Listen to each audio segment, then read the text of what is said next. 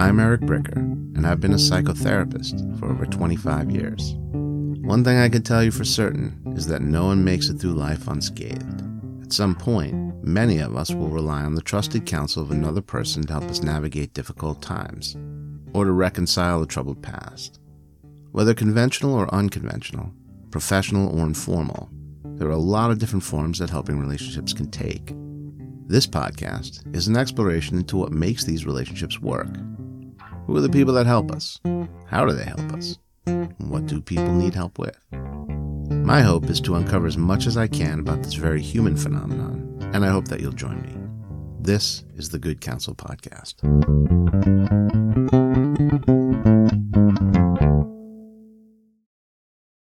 Ladies and gentlemen, Dawn DiCicco joining us here on the Good Counsel Podcast. Dawn, thank you so much for coming out on a Saturday. Yeah, you're welcome. My pleasure. I know you're a busy lady, so I really do appreciate you coming out here and uh, doing this with me. You're welcome. Thank you. So you are now doing your own thing. You have a consulting group and a private practice, the Presto Group. You want to talk a little bit about that before we dive into this? Sure. So the Presto group right now offers individual, couples, and family therapy. I'm also a qualified supervisor for social work interns. So I have several up and coming therapists that I work with, and we do consulting in a variety of places. Currently, I've had the opportunity to do consulting with a marketing company who's working with the CDC on prevention and education, which is thrilling to be able to use my experience that way. So that's that's the Presto group and that's what I've been doing after 26 years working in the treatment facilities. Oh, wow, that's really cool. It is so exciting to be a part of that because you're talking to individuals who really don't live in the world of substance abuse and mental health, you know, and they have to come up with something to catch everybody's eye. So they're doing a campaign on prevention for overdose. So it's really just about education and harm reduction. So I get to be that voice of experience of these are the things you're looking for, these are the folks you're talking to. This is some of the information that has to come off that page so everybody understands how to stay ahead of this and do some more prevention. So it's fun. How did you get the name Presto? Oh, it's it's uh, an homage to uh, Rush. Presto. Oh, come on. Yeah, and my tagline is also from Rush, Grace Under Pressure. Oh, look at that. Yeah, which I think Rush does a phenomenal job in some of their songs about DBT. Um, I mean, they have this one song called Cold Fire, which is really about the dialectics of two opposite things living in the same space. Um, but yeah, Presto Group came from Rush. My husband introduced me to Rush a long time ago, and we've just had a love affair with Rush. You're a big fan. Big fan. Oh, my husband's a bigger fan, but yes, I'm a big fan. I love them. I'm a fan of Rush, and I like them. I always like them. Uh, I'm a bass player, and yeah. Oh. so if you're a bass player, you kind of have to. Rush has to be on your radar have because Geddy, Geddy Lee, Lee. is Yeah. pretty phenomenal. A guy who could play uh, play bass, play keyboards, and sing all simultaneously. While hitting those things with his feet and doing a whole bunch of other background sounds. I mean, he's a he's an anomaly of a human. Talented guy. God. Uh, Adam Saslov, also a really big fan. Yes. And we've gone to see them together. And Yes, you guys were at a show that my husband was at recently. right, and that was Primus. Yes. basically covering Rush's Rush. first album, Yes. Farewell to Kings, which is kind of crazy that they did that. And we liked it so much, we're going to go again in Miami in May. That's awesome. They're coming back around, so they're doing another show of that. Because I like Primus too. They're That's- just- yes. they're They've been around phenomenal. forever, right. Yeah, they're pretty phenomenal. Yeah, our, my husband and our, our most um, one of our proud parenting moments was bringing our daughters to the R40 concert, which ended up being their last tour, Rush's last tour in Tampa. So they had their headphones on, so we didn't kill their ears. They were little, and they made it through that whole concert. We were getting high fives from Rush fans telling us what awesome parents we are. I mean, I felt so good about myself in that moment in time, but they got to see Rush in concert. So I feel like they've peaked out on some really good stadium tours. That's really cool. Yeah. They are uh, a couple of tribute bands that come around that Yeah. do Rush covers, We'll have to. and I, I checked one out. They're pretty good. Yeah, They're that's pretty awesome. good. Yeah, when they when these guys come around, if it's on like a weekend night, Yeah, I'll- we'll have to go. yeah. Well, um, next time we do it, because if they're coming around, especially now that there's no Rush, Yes, there's no rush. I know I can get Adam to go. Most definitely. And- Well, I could probably get my husband to go too. So if that's ever happening, you'll be included on those tags. Oh, thank we'll you, thank you, yes. getting over there. We used to watch a tribute band when we were in what two, the 2000s, uh, end of the 90s, beginning of the 2000s on Long Island. Uh, there was a Rush tribute band that we used to watch um, in between being able to go to the the concerts, which they were phenomenal too. Which, if you closed your eyes, you were like, "Oh my God, this is this is Geddy singing." So yeah, so that's that's where Presto Group came from. You and I met better than 10 years ago. I was with the Seminole Tribe, and I was a behavioral health care administrator within the Family Services Department. And at that time, you were the clinical director for Life Skills. And Life Skills is a program for comorbid psychiatric and substance use disorders. And it's a special program because it's very heavy lifting. And really, for a lot of these folks, this is that last level of intervention that kind of keeps you out of the psychiatric hospital. So it's an alternative to that to keep you in the lowest restrictive level of care. It's kind of an important element of behavioral health care. It's really what a lot of these partial hospitalization programs and day programs aim to do. And so you were there at one of the very best, and you were the clinical director of it. So a lot of our more complex cases were being referred to life skills. And so I had cause to communicate with the agency because there's always something to talk about with the referred cases. And I just remember talking to you and really being impressed with how present and on top of these cases you were, your ability to conceptualize them, to handle complicated situations, to be creative and pragmatic about finding solutions, all of those things. I was very comforted and immediately impressed by you. Thank you. That's really nice. Thanks. Well, I really was. And when you talk to so many different people mm-hmm. from so many different agencies, you learn to make those distinctions Right. because there were a lot of phone calls I made where I did not experience that on the other end. Sadly, I'm sure. Yes. And you're just, you come away from that phone call like, okay, I'm on my own here. Yes. Yes. I'm treading water to figure this out. Yes. to figure out what to do in this person's facility from out here. Yes. That's going to be a challenge, but never that with you. And so I was always impressed with you and had that belief and thought about you. And we built a colleague relationship through that. Yes. And then I saw you present a little bit later on dialectic behavior therapy. And I think you were still with Life Skills at the Yes, time, and I was still with the Seminole Tribe. And uh, that was really my first exposure to it. And I was really, really impressed with your knowledge of it and what it was and your passion for it. You compelled me. I wanted to know more because theories and new models of therapy come and go and enter into vogue all of the time. And there are, there are those few that really stand the test of time.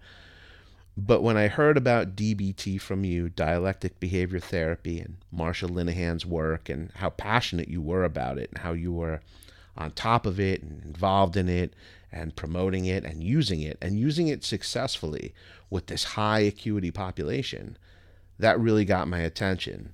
That's awesome. And yeah, it did. And I was like, this is something going to be around for a while. Most definitely. And it keeps evolving, which is so phenomenal. And you can put it towards anything, which is quite amazing. That's amazing that you were there. That was one of my first presentations I have ever done out in the public outside of a treatment facility. I was a nervous wreck. And I think Ray Estefania was there. Uh, and I think I had to go right after him. And he was dynamic presenter. Was like, oh God, I, I was the cleanup act, is how, how that felt. But um, that's nice. I'm glad that it stuck in your head and, and made a mark.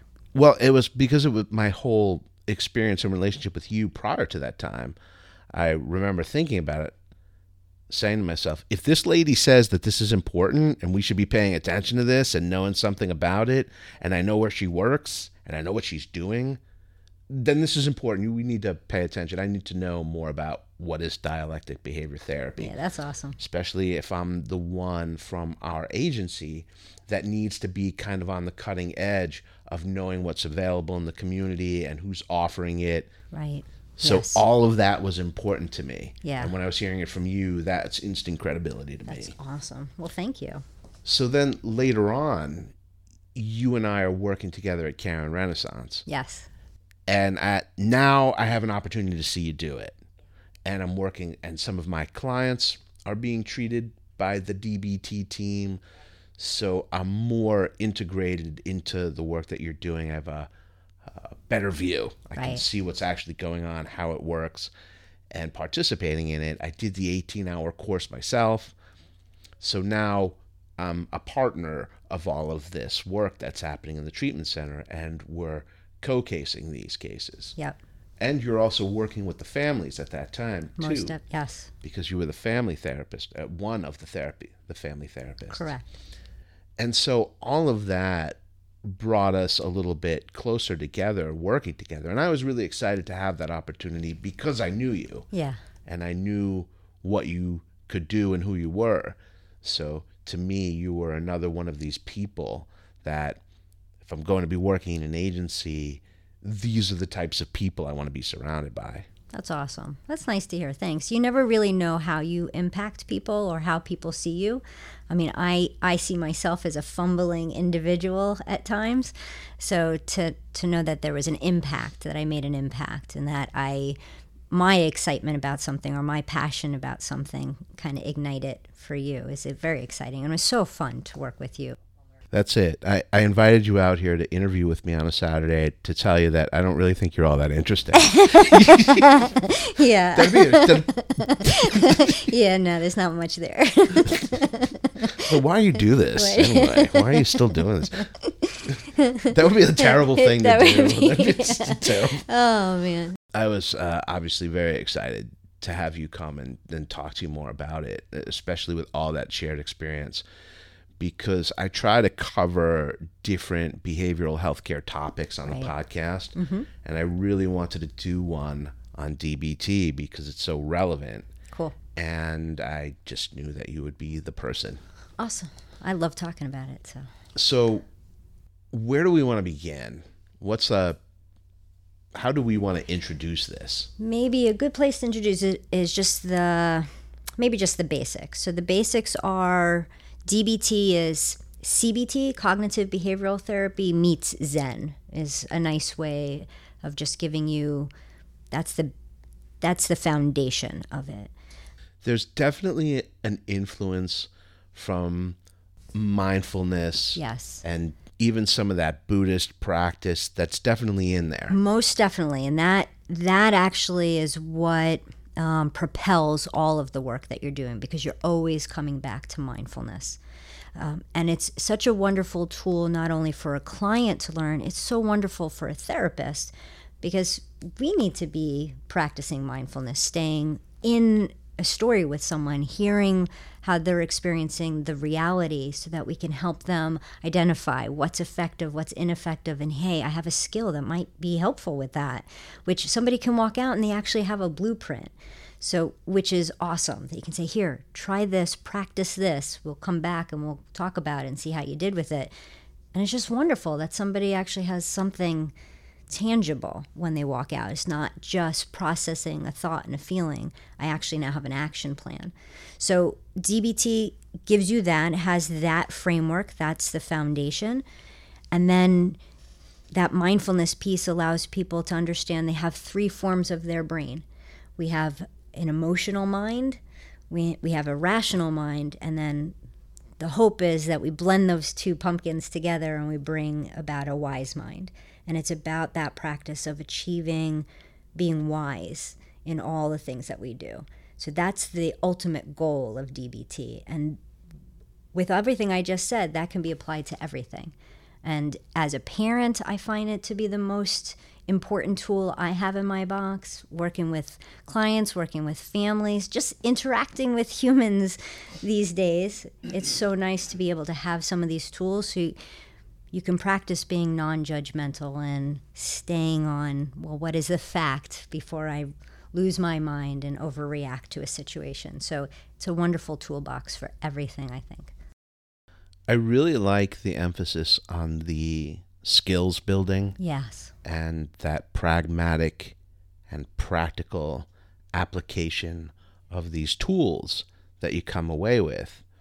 And the idea that you have this diary card where you're recording your work and you can come back and say, these are the incidents of dysregulation, of emotional dysregulation and difficulties that I've had.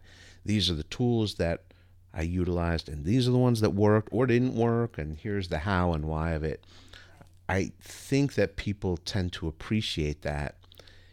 I think with therapy, there can be a lot of ambiguity. Sure. About what is it that we're doing. Right. And when you're talking about somebody who struggles with emotional dysregulation, people who have those conditions that are correlated with that.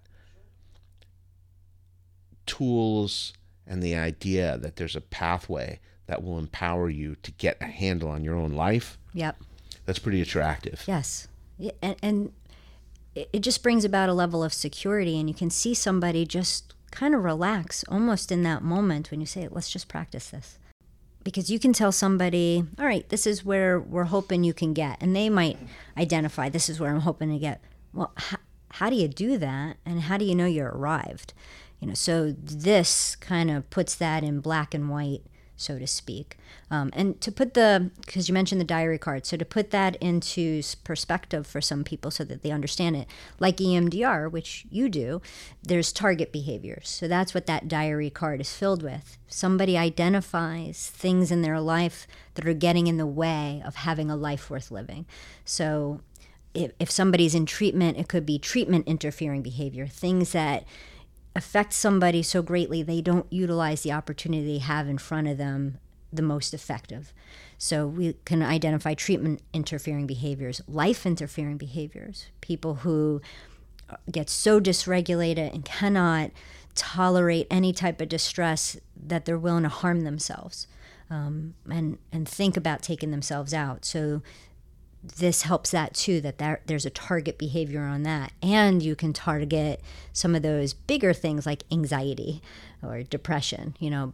Um, so that diary card is so awesome because it, it allows a true collaborative experience with a person that they're taking some responsibility of identifying these things tracking these things and then practicing doing something different and then you get to put your heads together again and look at it and okay how'd the skill work? Well let's practice the skill again you kind of repetition and going through it. And somebody starts to see that that number that was like i'm at a 10 of discomfort is now coming down to like a 5 or a 3 and some days they'll tell you i didn't even think about it. And it's like just a joyous event. Um, so that diary card is so instrumental uh, for both the therapist and the client you know, it's interesting. One of the things that I like about DBT personally, because I've only taken the initial course, the 18 hour course, which means that I'm qualified to integrate it and utilize it. Sure. But I can't, I wouldn't call myself a DBT therapist. Okay. Nor am I right. trying to be, right? Right. But there are so many transferable and useful tools that it's one of the, if you're an eclectic style therapist, therapist, and you utilize lots of different styles of interventions, it's DBT is a really good way to fill the toolbox with a bunch of tools because many of them are transferable into other modalities of therapy. Most definitely. So I work with a lot of people for anger management. It's one of the things I do. I think that there is a real kind of a convergence of some of the other work I do, substance use disorders comes into it. Uh, a lot of these people that are coming to me from uh, for anger management have trauma history. So we ultimately end up doing EMDR. They're recreating some of these, you know, past dynamics, and a lot of what their explosiveness is are these trauma responses.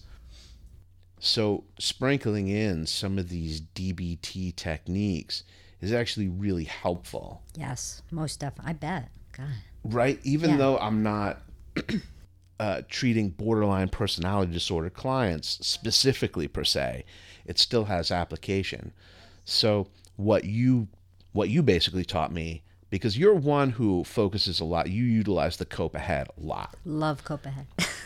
I work that in therapy. I remember you talking about it after we did the training and how you were applying that to clients that we're working with together. And I apply that to people in anger management. And I conceptualize it that you need to set an intention. If you're going to a work meeting and you know that there's people in there that you don't like, and you you have a tendency at times to be reactive to this supervisor or whoever it is set the intention plan ahead for that and think about how you want that to go right.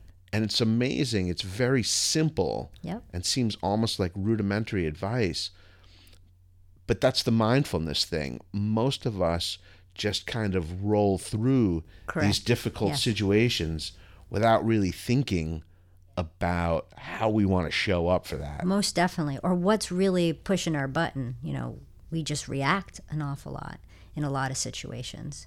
Um, so, yeah, being mindful of, oh, wait, I am definitely feeling uncomfortable right now. This is it. This is the moment that I usually lose my mind, so I can do something different. So, with Cope Ahead, the other one I love is opposite action to emotion mind. So, where you usually go with your emotions, just do the opposite of that. And again, seems very simple and rudimentary, but if somebody is actually thinking about that and being mindful in that moment of that, then yeah, they take themselves right out of that reaction for a moment and they can do the opposite.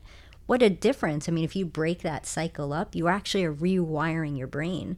So your brain starts to learn a whole new way of responding to that situation and that stimuli. So it's almost an immediate gratification for those that are truly practicing mindfulness, which you and I know, having worked in treatment for so long, sometimes, you know, fight fire with fire and you need something that's going to quickly bring us back to the planet because it's so easy to go to something ineffective that can take us out of a moment. So, yeah, most definitely. I'm glad that it works with the anger management pumpkins. Well, it's those people that you work with in therapy Yeah. who are prone to emotional dysregulation, mm-hmm. right? And that's really sort of the target Yes. of dialectic behavior therapy, which was originally designed for the treatment of borderline personality disorder. Correct. Correct. And these folks are prone to dysregulation. And the thing is, when you have a condition like that where you can be very reactive to other people, Yes. you spend a lot of time in your life ringing bells that cannot be unrung. Correct. yes. You know, It's you- out there now, right? when you explode on someone Yes. You can't take it back. kind of set fire to a relationship, and then an hour later, when you feel differently, Yeah. You want to call them up and say, "Hey, can I get a do-over on that Right. whole thing? I'm so sorry. Sorry about what I said about your parents. Right. I don't really want them both to die, you know." right. Yeah. I didn't mean that. oh, okay, Never cool. mind. Never oh, mind. Okay, cool. Right, you know, yeah, I yeah. guess we're good then. Yeah, yeah. No, that's not Yeah, it's not how that works. it's not how it is, especially if you have a track record of that really kind of pushing you into isolation because you burn all these bridges and people for their own self-preservation have to distance themselves Correct. from folks that are essentially abusive. Right? So you don't want to be one of those people No. Right. because as much as they are emotionally reactive, a lot of times I think the origin for that is often just a hypersensitivity. Yes. Essentially wanting people to like me, Correct. wanting people to like me, wanting to be with people, Right. wanting to have connections. And having that fear that people are going to leave me and they're not going to want to be connected to me. And then we, we make it a self fulfilling prophecy. And then we could say, see, I knew they were going to leave. And then you keep that going and they can't get that to stop. Can you give us a little bit about the history of this thing? Of DBT? Sure. Sure. I, I mean, Marsha Linehan, anybody who wants to know about DBT needs to know Marsha Linehan. And uh, Marsha Linehan is someone who did her own therapy, you know, and felt that it didn't do the job. Um, who, who, was she? What uh, was Marsha she? Linehan. Marsha Linehan is the woman who created dialectical behavior therapy, and this was born out of her own experience of struggling with a personality disorder. So Marsha was diagnosed with borderline personality disorder. She was going to get some help, and it felt woefully unproductive to her. Anyone who has watched a video of Marsha or has listened to her or read anything, Marsha can be a fairly challenging um, personality. She's could be a little arrogant, you know. So she didn't like how it was being treated, so she came up with a new treatment for this. And she put together dialectical behavior therapy, utilizing some of the cognitive behavioral therapy she was introduced to, and then brought in that portion that she needs to be mindful. And she brought that Zen, that Buddhist flavor to it. So she created this module, this way in which we can address people who are struggling with the mood dysregulation with these four skill sets. And the umbrella is uh, a skill set for mindfulness, a skill set for um, distress tolerance, interpersonal effectiveness, and emotion regulation. And then under each of those four headings, she has different skills that help you develop mastery in them. And that that's the whole goal. If you are focused on i want to master this area in my life well now we're taking the heat out of it. We're taking the power out of how we've always reacted so we can create a different way of interacting with the world creating a life worth living and not burning everything down on the way out, which is how Marsha was living her life for a very long time. I mean, she wrote a book recently that's out that's called Life Worth Living, which is worth a read. It could be a little dry at times, but it's a good read on her life. So this is where DBT came from. It's so born from her. Her book, A Life Worth Living, yes, is a book worth reading. Is it? yes, it is a book worth reading. Yes.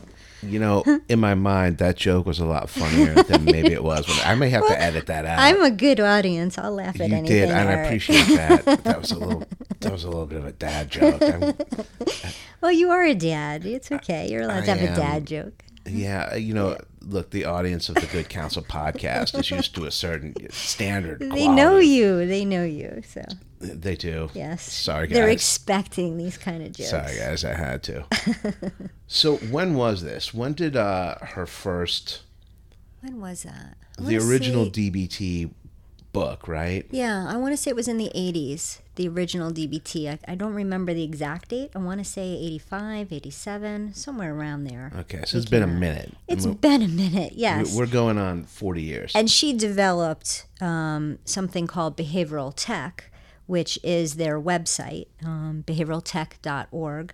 And now, not only did she create this foundation of how we can better help people who are struggling with dysregulation and self harming behavior. But now she created a way to train everybody so that there's consistency in the approach because you and I both know we can all pick up a book, read it, and do it our way, and it may not be the way it was intended to be presented. We could do that with CBT, we could do that with EMDR. Like if we're not following the protocol. So she created a protocol. She created a way to get people certified and have resources. So there was continuity with what was going out there. So there was a better not only a better understanding but better outcomes on how we were helping individuals that were struggling with this. And now this empire she created has morphed into creating other forms of DBT. So, DBT for addiction, DBT for eating disorders, DBT for depression and anxiety, like specific for those areas, which is amazing. I mean, really, what a phenomenal vision. And it was born out of she hated how therapy was for her. So she created something that she thought would work better for her.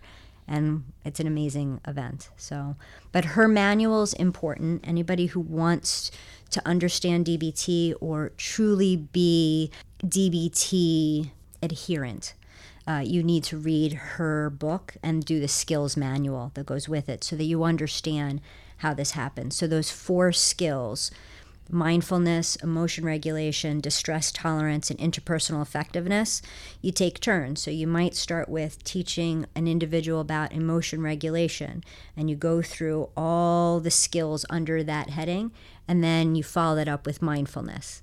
And you do all the skills for mindfulness. Then you do distress tolerance, do all the skills for distress tolerance, then you go back to mindfulness. So, in between each of those, you always go back to mindfulness. So, that's what's really getting driven home, staying present. So, give me an example of an intervention or skill that would be taught for interpersonal effectiveness. All right, let's see. Um, interpersonal effectiveness. So, one would be Dear Man. Uh, so, Dear Man is an acronym for helping someone check the facts. So, that's another DBT colloquialism.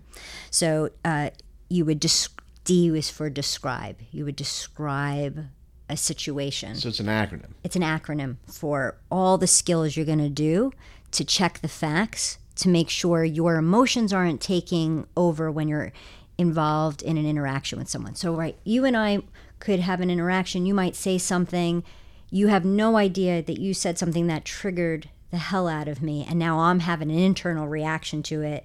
And I can go in a million different directions and assume Eric said that to me to hurt my feelings. Right. So, dear man is, well, wait a minute. Just let's just describe it. We were just having a conversation. This is what Eric said. Okay. You know, then we check the expression. You know, how were we expressing in between the two of us? Um, and making sure that I'm coming back to the facts. Well, is that his motive? Was that really what was going on? Or did you just have a response to it? So let's look at your response. And then you can map that back out with somebody on okay so what was that a trigger for and where did you hear that before and how have you responded to that before and now we can play it backwards and then somebody once they see all the facts and understand why they reacted that way now they can have a cope ahead plan the next time they're having an interaction with that person that may have hit a nerve for whatever reason.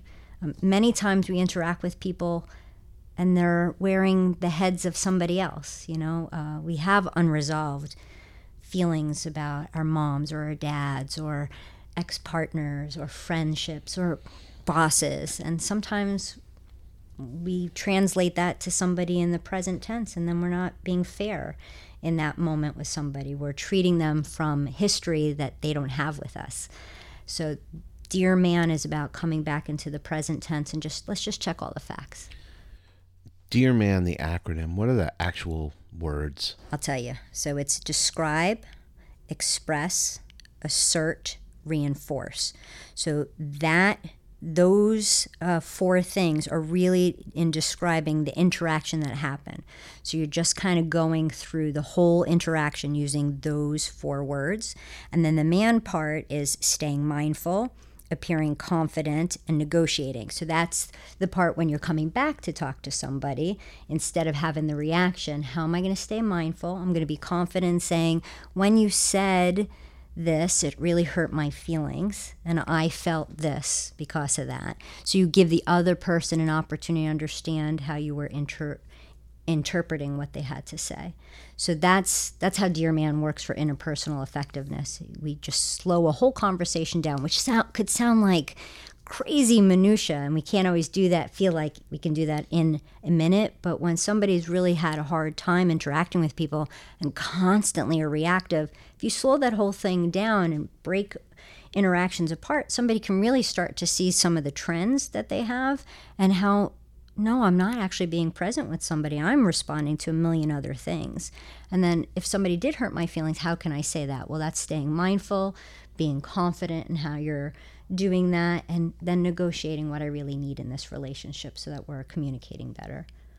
Does that make sense? yeah, totally. I think uh, in the absence of information, yes, we often just make up things. Most definitely. Make up information.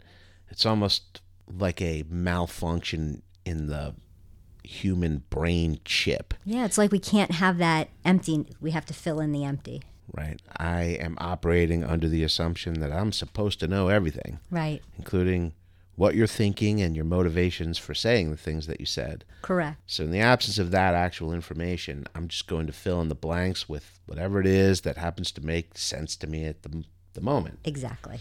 If I'm operating from a place of emotional reasoning, meaning that the fact that I'm upset is what's going to drive whatever that story is, Right. and that it's that emotional content that's going to create the story, it's probably going to be an emotional story. Yes, exactly, exactly. And this is why this, why DBT and why this skill works on so many different levels.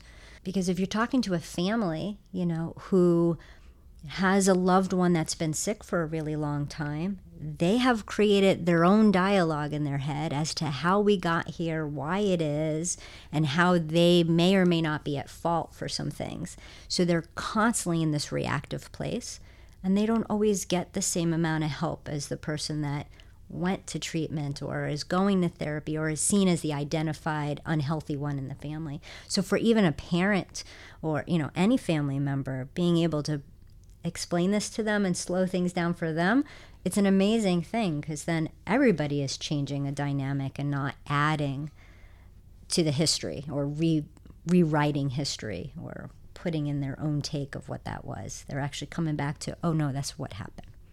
It's very cool. Yeah, I think even stepping back and describing, right? Yes. So, like in EMDR, we focus a lot on I want to keep you in the right brain. I want to keep you in the feeling, emotional. If you go into left brain, you're into the story and the analytics, and we're kind of losing this opportunity to Do desensitize and reprocess trauma. Right. I think DBT is sort of the opposite. Yes. We want to get you out of the right brain emotional reasoning and emotional interpretation of what's going on Correct. into a more mindful and logical place Correct. where we can tone down the intensity and emotionality of what this conversation is. Indeed. And then the piece that DBT does is then brings it into the happy medium with the wise mind, which is it's an and both. And both are there. You are having this feeling, and there's another way of looking at it. There's another side to the coin. We can bring the whole sucker down. Doesn't mean you can't have that feeling. We can just find another way to handle that feeling. So it really does a lovely job of marrying those two things. You are having the feeling, and you're going to feel a lot better if you calm down. Yes, yes, without telling someone to calm down, because that never works. It only escalates a human being. Oh, yeah. Well, you've got a little roadmap yes, about how to calm down. And I think it starts literally with the word describe. describe. Because if I'm describing, I actually have to stop and think Yes, about what words describe what happened. correct. And that takes me right into the left brain, Yeah. right? I'm into an analytical situation. I have to describe something. I have Yep, to think about what happened. whole switch went off. Yeah, And I think that that action itself probably just tampers down some of the intensity in these experiences. it, it, indeed. And just for therapists that are doing this, know that initially when you're trying to get someone to do the describe, they want to keep going back to the feeling, because that's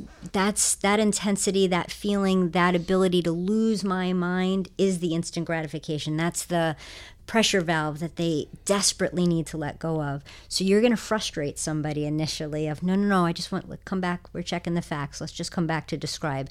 So for the clinician to stay very mindful and patient and know, I know I'm asking you to do something that seems the opposite of what you want to do in this situation to tell me and to vent the whole thing. So it is, it is, it is hard for people to initially do that. Um, and then we give that space of, okay, express the feeling. Okay. But now it's not fueled with the same level of agitation or homicidal ideation or hurt that the person was initially interpreting it as. No, that's really interesting and practical. Yes. Yes. And but I do think for therapists sometimes uh, you know, we we find a new skill and we get very excited about it and it doesn't always take right away. So being patient of this is a, a practice. This is we're trying to retrain someone. We're trying to get them out of what really has met a need for a long time. So validating that is very important and letting someone know I am taking something away for a minute and we're going to find another way to get that need met. I promise you, you're going to get back to that. But I just need you to try something a little different for a moment. So it is really hard. And we are taking away some of the coping skills, as ineffective as they are, have been sustaining a person for a while. And if we all come at this from a trauma lens, because most people, we have trauma, you know, so know that if we take something away, we have to put something in place. So, this skill building is really so important because you're putting something in place. It's kind of the scaffolding we're kind of putting in place so that somebody can really then hit all those traumatic thoughts and feelings without self destruction or without destroying somebody else because of it. I love that. Yeah. And I think that that's such a phenomenal goal.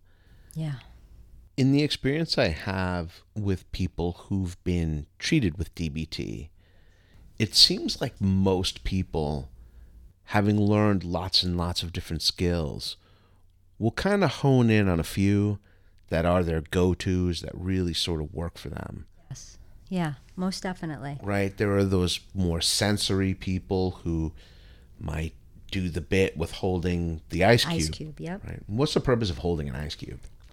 The that is just to take you out. It's again taking that switch that you were talking about before. So we're taking somebody out of that emotional override that's happening. They're completely getting lost in the dysregulation. So if you're holding an ice cube, you're now dealing with a physical sensation without hurting yourself.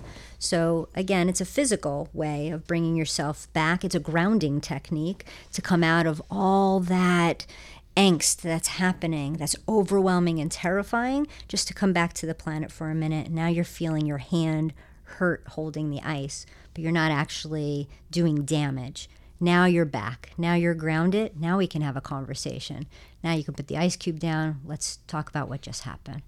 And technically, that could almost be an alternative for self harm. Most definitely. It's a great alternative for self harm. And again, and it works so well for individuals who are struggling with that because the bewitching hours for self harm are usually in the middle of the night, at night, when nobody else is around, you know, not when therapy sometimes is happening. So, in a treatment setting, this is a wonderful thing for people who are living there because it's happening at the end of the day when therapy is over. Now you're back at your apartment. So you can go to the refrigerator, the freezer, and go get that ice cube and just bring yourself down instead of going to the bathroom and maybe cutting or taking all your medication or waking your roommate up to scream at them until they're screaming back and then you have a reason to lash out and hurt them and yourself you know so it's a wonderful tool for that bewitching time when people aren't maybe available to talk it out or to help you can actually do it yourself. I'm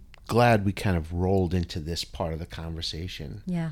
Because I think the idea of self harm is something that a lot of people are hearing more about. Yes. You're hearing lots more about that than perhaps you did 10 or 20 years ago. Yeah. And I don't think it's even always associated with borderline personality disorder, even Correct. though that's one of those sort of descriptors, and now they call it non suicidal self harm. Right. Which can be symptomatic of any one of a number of different conditions. Yes. Or comorbid with them. So you're seeing a lot of people acting out in that way. Yeah. And to the point, dialectic behavior therapy, these are offering, or this type of therapy is offering specific interventions to target that. So yes. when we're talking about skills building and emotional dysregulation, we're talking about that someone is so dysregulated or upset or distraught in the middle of the night that they want to take out a razor and start cutting themselves yeah. to release that pain and that's a a behavior that a good number of people with mental health issues they do this. Right. And that these sets of interventions particularly this one are intended to target that behavior. And if that tool didn't work there's like an arsenal of other skills Yeah. that we'll go through in DBT to find the one that will reduce the incidence. Correct. And that's something you're doing with an individual. You're going through a safety plan. So for those that part of the reason they're getting DBT is because they have the self harming behavior, they have life interfering behavior. You put together targets for each of those life interfering behaviors they've done, and you, you create a cope ahead plan for each of them. So somebody has an ability to come back and ground in the moment, like with an ice cube, and then they have a cope ahead plan. Okay, so when this happened and I needed to get the ice cube, my next thing was I needed to pick up the phone and call A, B, and C. You know, I needed to go to the journal and write down A, B, and C. I need to go to my diary card, write down what happened right before this. Um, that I needed to go for the ice cube. So you're giving people a way of not only staying safe in the moment, but also utilizing a, a, another set of skills to kind of keep creating a plan of having more and more understanding of how they got there so that they can stay ahead of that and we're not always getting to that point which brings such um, relief to a family also. When a family is learning that their loved one is learning something like this this is something you could do with the family because the family has almost their own way of responding to a human when that's going on. Somebody that I love wants to hurt themselves or cut themselves, and I don't understand why they want to do this. And I think they want to kill themselves, and they're trying to tell me, I don't want to die. I just don't want to feel like this anymore, and I don't know what else to do. This gives a family a blueprint. They have a grounding set of tools to do also. Sometimes they need to grab an ice cube and let's not panic, let's not freak out. Let's come back to the planet and let's put together a cope ahead plan of how we're going to talk about this with your loved one so we know the next step to take. And we're going to see this a lot more right now uh, because our younger people have been inundated. I mean, between the pandemic and the isolation that brought and the levels of anxiety and depression we're seeing in young people, the amount of substance use and self harming behavior we're seeing as a coping mechanism because I mean, where I, the world sometimes feels like it is literally falling apart, that things that we used to depend on aren't there anymore. And everybody is so busy being angry and mad. We've got all these younger people of, well, what the hell do I do with this? So we're going to see a lot of this right now. Dawn, I actually feel like the world is falling apart. The, well, it, I know it is literally some days falling apart. I know I say that tongue in cheek and, and wanting to have hope that whenever we're in moments like this, something glorious really does come out of it, and we can only become better. But I do think that's that's a DBT assumption that we we have to have hope that all is not lost and, and there is a way in which to get to the other side. And I do think DBT is going to be very helpful for our adolescents right now who are really struggling. I think that's a great point. And again, to going back to really the introduction. Yes the fact that you're offering something like this and that it's available through telemed, yeah. that DBT is a treatment that can be utilized yes. through telemedicine is a really great thing because we'll be able to touch people mm-hmm. that maybe because of where they're living wouldn't have access to someone who's a specialist. Correct. And and we're touching people who I think individuals and families who sometimes want to avoid dealing with some of this. You know, it does feel like an arduous task, uh, and denial is great. And sometimes people choose not to want to get in the car and go to therapy, or they find a reason they're going to miss a session. Telemedicine kind of takes some of that excuse out too. Well, I'm available where you're available. Um, you don't have to get to me. We're just going to get together, uh, and it's it's very helpful that way, uh, taking some of that excuse out. We, you too sick to walk into the office? yeah, yeah, that's fine. you too sick to walk into the guest room in your own house? Exactly. You can. Like you don't want to get phone. up out of the bedroom and walk into the other room. Oh well, we could do it on the phone now. So there's no office at all. And it's wonderful for families because if you have the whole family that's there, you can get in the middle of this and work out an argument that just happened by using all these skills, which is really fam- fairly fantastic. And having them in their own environment, sometimes you get a nice bird's eye view of how everything's set up and how they really are interacting with one another because they're in the comfort of their area. It's excellent. It's really quite helpful. That's a good thing. Yeah. So, we talked a little bit about the interpersonal effectiveness. Yes. We talked about some of the emotional dysregulation tools. And you mentioned about mindfulness, which is sort of the thread that kind of holds it all together, right? Yes. Tell us a little bit about what might be like a mindfulness skill.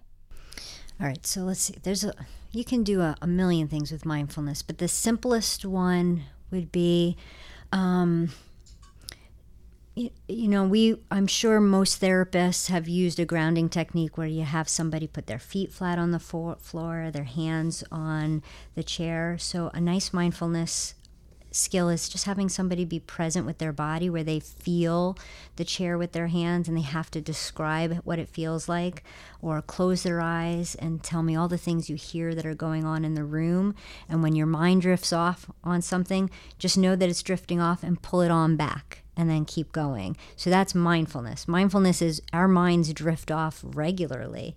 Anybody listening right now whose mind has drifted off, you can notice your mind drifted off. Now pull yourself back and come back to this present moment again. That's the mindfulness trick. So we can do it with anything of just utilizing all of our senses to just come into the moment. Eating is another one sometimes we eat and we didn't taste any of our food. Our food could be gone and we have no idea we finished our plate We're some somewhere else. So actually just putting a mouthful in your mouth and feeling it in your mouth, telling yourself what are all the flavors. Did I ever notice that before? Swallowing, how does my stomach feel? You know, just slowing the whole process down. That's that's mindfulness. You remember the old show with David Carradine, Kung Fu? Yes. The I original do. one. We have now aged ourselves, Eric. On. I don't know how many people I'm fooling, but uh, so the show Kung Fu uh, from back in the late '70s, early '80s, starring David Carradine as Kwai Chang Caine, who was a Shaolin monk that came to the United States during the Old West, and it flashes back a lot to his teachings in the Shaolin Temple where he grew up there. And so a lot of that Shaolin, the spiritual parts of it, mindfulness is, I think, rooted in some of that Buddhism, you know, all, all of that that culture and spiritual teaching. And there's this one it's a mindfulness exercise, right? It uh-huh. comes right out. So there's young Kwai Chang Caine, a student in the temple, and he's very sad. He's crying, and his master, his um, his teacher, Master Po, who is blind, comes upon him and hears him crying. He's hey, he calls him Grasshopper. He says, "Grasshopper, why, why so sad?" And he said, "I'm feeling very lonely. I'm feeling very much alone and I'm sad. And he said, Do you hear the wind? He said, Yes. No, he says, What do you hear? He says, I hear the wind. And then he said, Do you hear the bird? He said, I hear the bird. Do you hear the water running? And the I hear the water running, whatever it was. And he says, how can you be lonely? How can you be so lonely in such a crowded place? Right. Right. This is amazing. That's amazing, right? What a that's amazing that that was in that TV show, but that's it. That's mindfulness. The whole TV show is that. Yes. And it was uh, you know, the late 70s and early 80s whenever it was, somewhere right. back in there. And the whole show is that when they flash back it's all Shaolin teachings. Yep. And pretty creative ways of you know demonstrating those to where if you watch it it's not hokey or hollywood you really can kind of take it in kind a little of, bit yeah could feel it i mean that was so many years ago and i remember seeing it right it's stuck in your brain my first orientation to, To something mindfulness. about mindfulness. Yeah. See, my my initial teachings of mindfulness um, in DBT is Star Wars, and those of in our life that know both me and you, Eric, know how much I love Star Wars. But Star Wars is DBT. It is the dialectic. The dialectic is two opposing things living in the same space. So we all have a dark side and we all have a light side. And it's just making the peace between the two, which makes us a Jedi. But um, the mindfulness, I mean, we see Luke do the mindfulness where he can't see and he has to try to hit that ball. That really is about being mindful, just clearing everything else and just being present in the moment. That actually you do, you are taking in things all the time. We just don't realize how much we're taking in all the time. Do you want to hear a really funny Yoda anecdote? Sure. I know you're a big Yoda person, Yes. but I this is funny. Okay.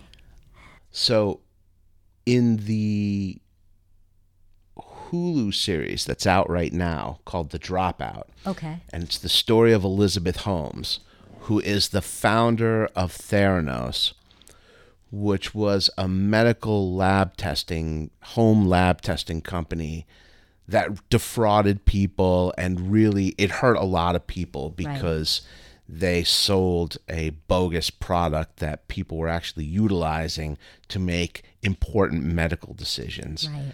and they kind of knew what they were doing and they marketed it and sold it and all of these things. And uh, got in a lot of trouble. Right. Anyway, early on, Elizabeth Holmes, who is this very driven and determined woman who is bound to see this thing succeed no matter what, she's having a conversation with a professor, a Stanford professor, also a woman, a doctor, uh, and trying to explain to her her vision.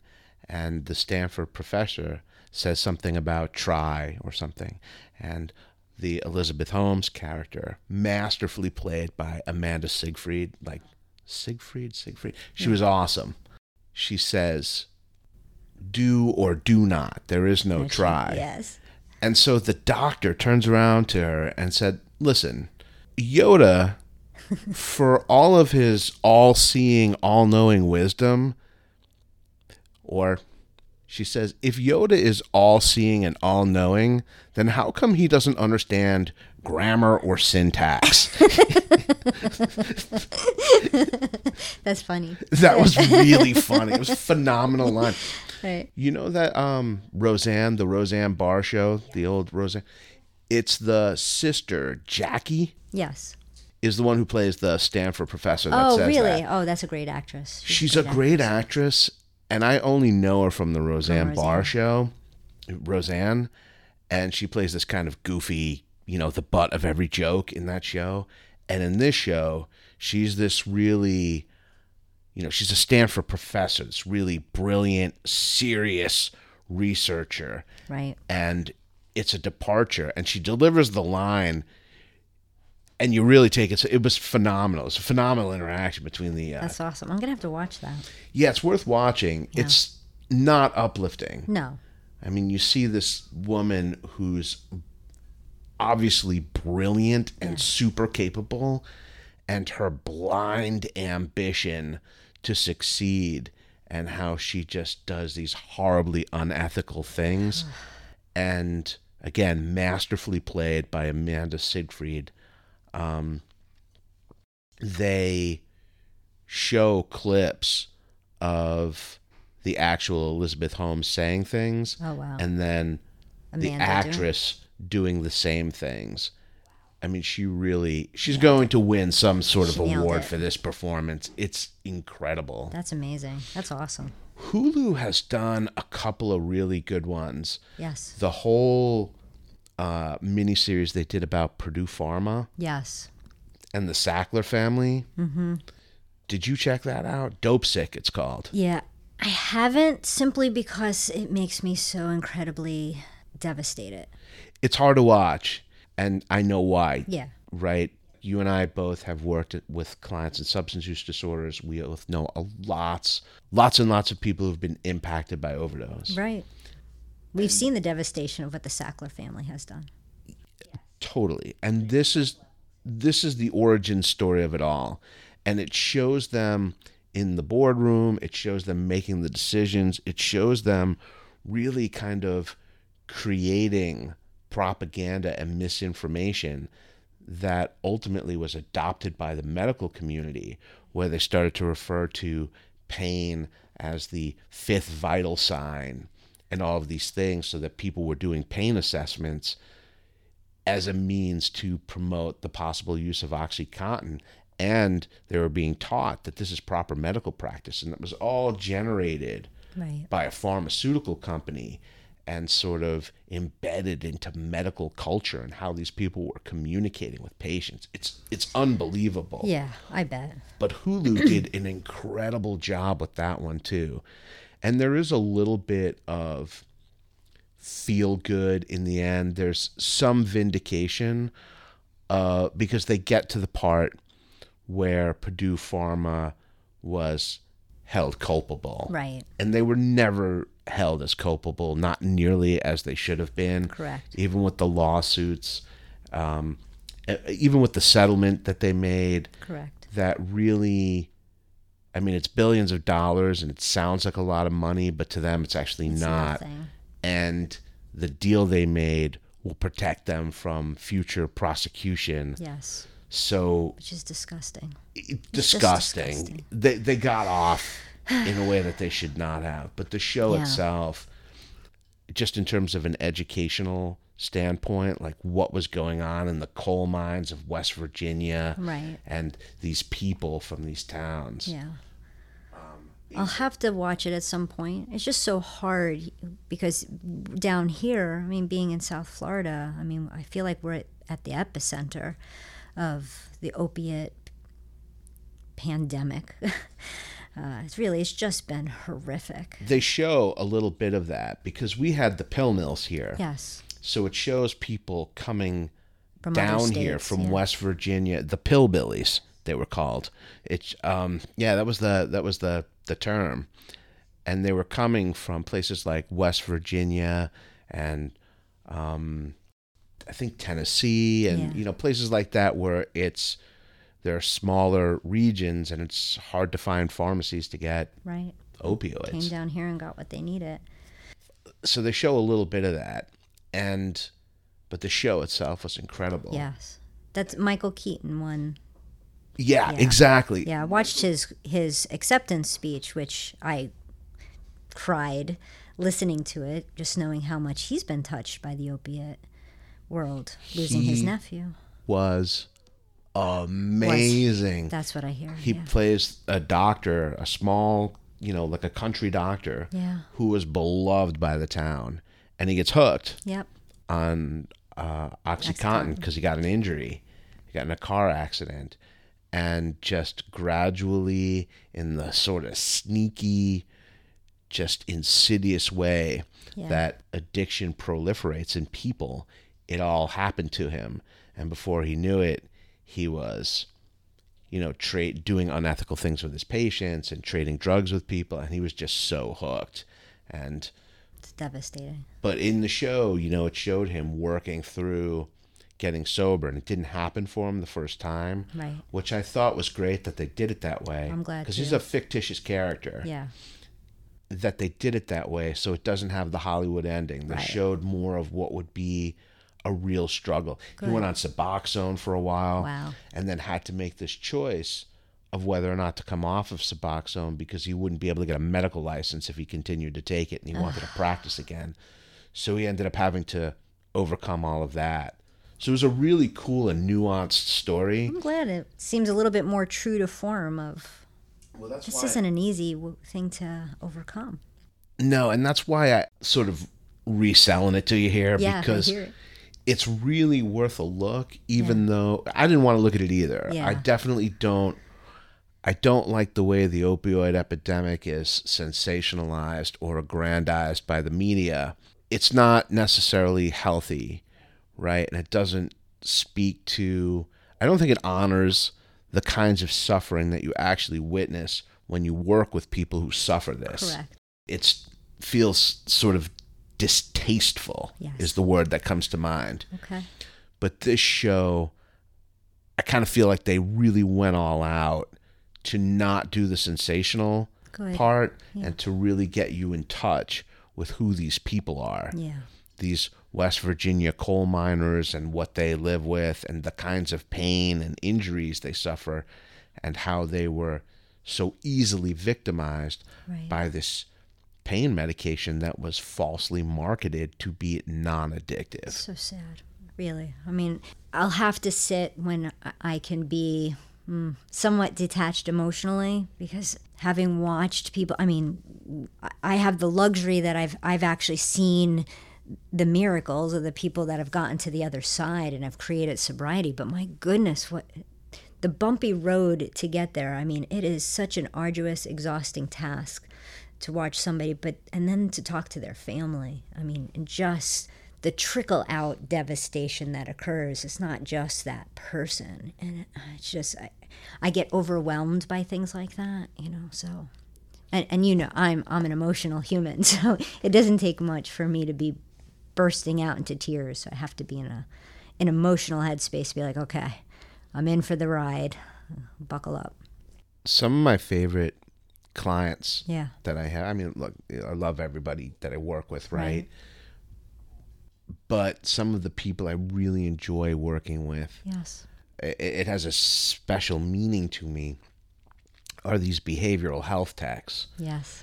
because a lot of them are these products of this system that came here from other places to overcome this. Yeah. They got sober, stable off of opioids, and are now trying to make some contribution Yes. to helping other people. Right. So they're working in these treatment centers. And for anybody who's ever been or doesn't know what a counselor assistant or a behavioral health tech, tech does, it's such a difficult job. I mean, you get paid what you might make working in the mall, and you're basically, if you're on the four to 12 shift, you're kind of, it's going to be you and a couple other people managing an entire facility Yeah. full of substance use disordered individuals through dinner Right. and bedtime and taking you know making sure they take medications and being on top of things in case uh, any crisis occurs it's a hell of a job Oh my goodness. i've done it it's it's a it's a job that was one of my first jobs. I was the overnight tech for uh, an adolescent girls halfway house on Long Island. I, I mean they, they worked me over up one side, down the other. I mean I was way over my head with that bunch. But did I learn a lot? Totally. But Uh, the amount of responsibility a behavioral tech, a CA, a counselor assistant has is incredible. And I have to say, in all my experiences in working with treatment centers, you know, hanging with the techs is everything. Because they really are the backbone. If and if that team is a healthy team and they're part of the team and they're getting information and they're included in how things are going for a client, man, do they make all the difference. I, mean, in two facilities that I worked in, one with you, including the counselor's assistance in learning DBT was immensely important because they were there at the bewitching time. So you have somebody that understands how this works and can sit with somebody. It's just remarkable. I, lo- I love techs. And I always feel for them because ha- knowing why I went into being a tech um, and the demons I was trying to overcome and how I was trying to give back, and I thought I had all this to offer, and then meeting somebody who didn't want to hear anything I had to say and was not grateful for a minute of my time and still, you know, showing up the next day and giving it all you got. Again um, is just an amazing grouping of human beings. I mean, yeah I, you get treated like the help you, re- you do you do. You don't always get considered as the team and it they are all about the team. My goodness.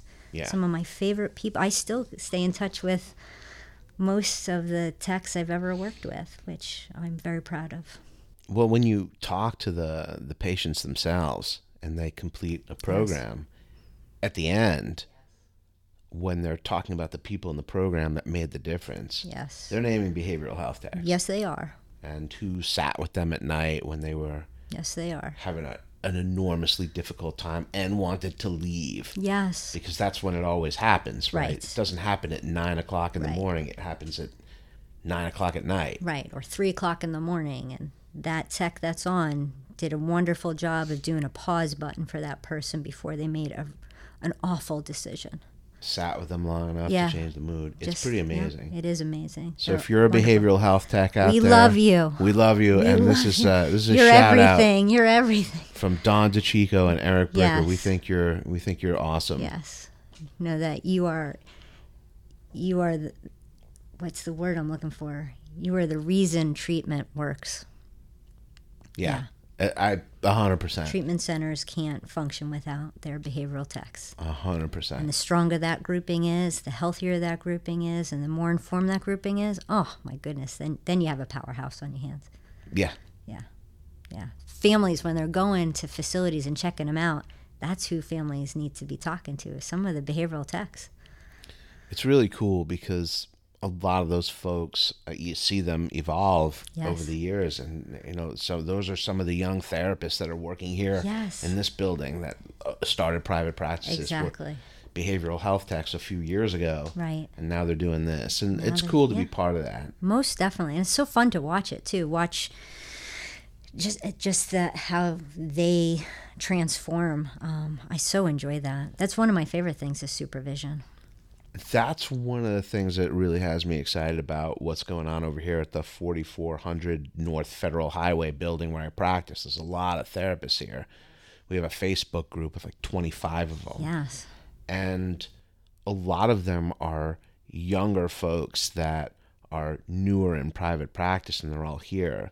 And being around people like that, it's very energizing. They're super cool people. Like, trying to socialize with some of these guys. We're making plans, doing things That's awesome. um, and it's nice to be around an environment like that. It almost has the feel that you work at a center with a team of people, Yes. even though we're not necessarily working together. Right. At least they're around, and you get to see other people and run into them between Right. sessions, and you know, eat lunch once in a while, and maybe make a plan for outside of work. It's really cool. Fun. And it reminds you why you got into this and how excited you were about some things. And I love um, chewing on a case, client case, and hearing how they're conceptualizing something and saying, well, have you ever thought of it this way? And oh, it's just so much fun to watch the wheels start turning and how invested they are in trying to come up with some creative ways to really help people in their pain. It's awesome. That's awesome. I'm I'm jealous you got all these guys here because I know a whole bunch of them. Yeah, it's cool. And I, I've loved I, working um, with all of them. that's what I Yeah, that's awesome. I love it. And my hope too ultimately is like using the podcast too to kind of bring attention to the work that some of my friends and these people around me are doing and yeah. you know, it's it's good. It's That's awesome. I love that. so Dawn, we uh, we covered a lot of ground and I We really did. appreciate you coming in here and doing this with me. It was fantastic. Thank you for having me. I appreciate it. I feel like we hit the targets and that anyone who would listen to this would probably have a much better understanding of what dialectic behavior therapy is I hope so. and why it exists than maybe they would have had before they listened to it. and I hope they go check it out and Yeah. kind of see how they can utilize it in their own life and how it just it's just so lovely. It's awesome. yeah. Yeah. Cool. Um, Good. I'm I'm hoping I gave it its just due that I gave the the excitement behind it and the passion I have for it. I think so. I think so. So, anything more? Do you want? Is there anything for you, your practice, anything you want to put out there, let people know about? Um, I mean, for me, um, for anybody who's listening who is a therapist or is learning how to become a therapist, I, I love talking about this. So people are always welcome to reach out to me. I, I'm always willing to talk about it and share my experience, strength, and hope. Um, so I'm always available. So you can find me. My website is www.flpresto.com, and that's how you can find me. That's my website, and you can learn more about me. Um, and you can always find me at. You can email me at dawn at flpresto.com. Um, and I'll always respond to an email, but I'm I'm always up for talking about it and sharing what has worked, what hasn't worked, and how you might be able to get this going in your own world. So you well, think I, we hit everything? You think we hit some good stuff? Totally, Dawn. Thank you so much for coming in. I think we did a really good job. You were awesome as expected, and uh, I think this is great. Thank you so much. It was fun talking to you.